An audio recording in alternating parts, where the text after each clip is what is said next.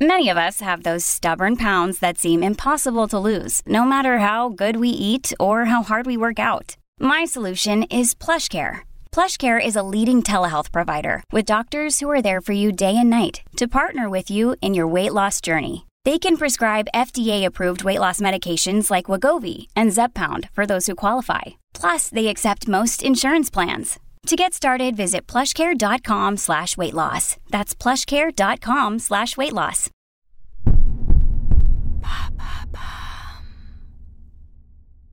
Pourquoi le rituel café-clope est-il si relaxant? Merci d'avoir posé la question. Fumeur ou non fumeur, on connaît tous le café clope, ce fameux rituel du matin. Il est si répandu qu'il questionne les chercheurs. Bien sûr, on sait aujourd'hui que la cigarette a des effets désastreux sur la santé, mais ça n'empêche pas de se demander pourquoi cette association semble si satisfaisante pour les fumeurs et les fumeuses. Dans une étude parue en août 2022 sur Science Daily, des chercheurs de l'Université de Floride semblent avoir percé le secret de ce geste réflexe cigarette-café, c'est-à-dire l'alliance nicotine-caféine. Pourquoi cette association plaît-elle autant aux fumeurs? Le café agirait sur des récepteurs sensibles à la nicotine dans notre cerveau via deux composants en particulier, la choline et le N-MP. Quand on est en manque, la molécule N-MP inhibe les récepteurs cérébraux devenus ultra-sensibles aux besoins de nicotine. Pour faire simple, le café atténue les effets du manque de nicotine et renforce l'apaisement induit par la première cigarette. Après un moment d'abstinence ou une nuit sans nicotine, l'effet d'apaisement ressenti est donc plus grand lorsqu'on boit un café. Et comment explique-t-on le fameux café clope caca? Déjà, le café accélère à lui seul le transit. Si dans une minute ils sont pas pointés avec leur Mercedes, ce sera café, clope et chiotte, ok?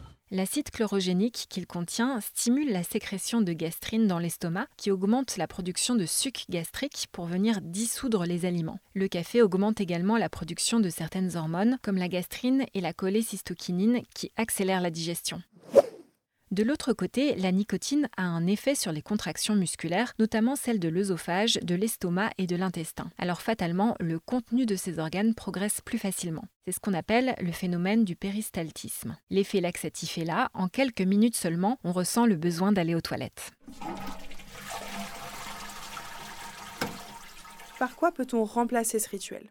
Le café a de nombreuses vertus s'il est consommé avec modération. Au-delà de 4 tasses par jour, il est déconseillé car il peut entraîner des troubles liés à l'anxiété et augmenter les risques cardiovasculaires. Risque également présent avec la cigarette d'ailleurs.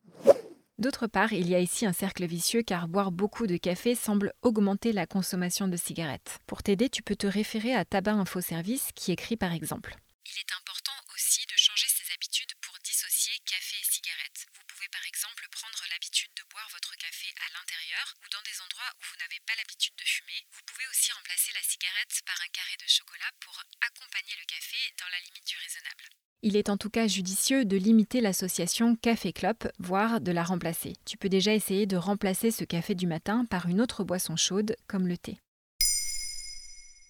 Maintenant, vous savez un épisode écrit et réalisé par Émilie Drujon. Ce podcast est disponible sur toutes les plateformes audio et si cet épisode vous a plu, n'hésitez pas à laisser des commentaires ou des étoiles sur vos applis de podcast préférés.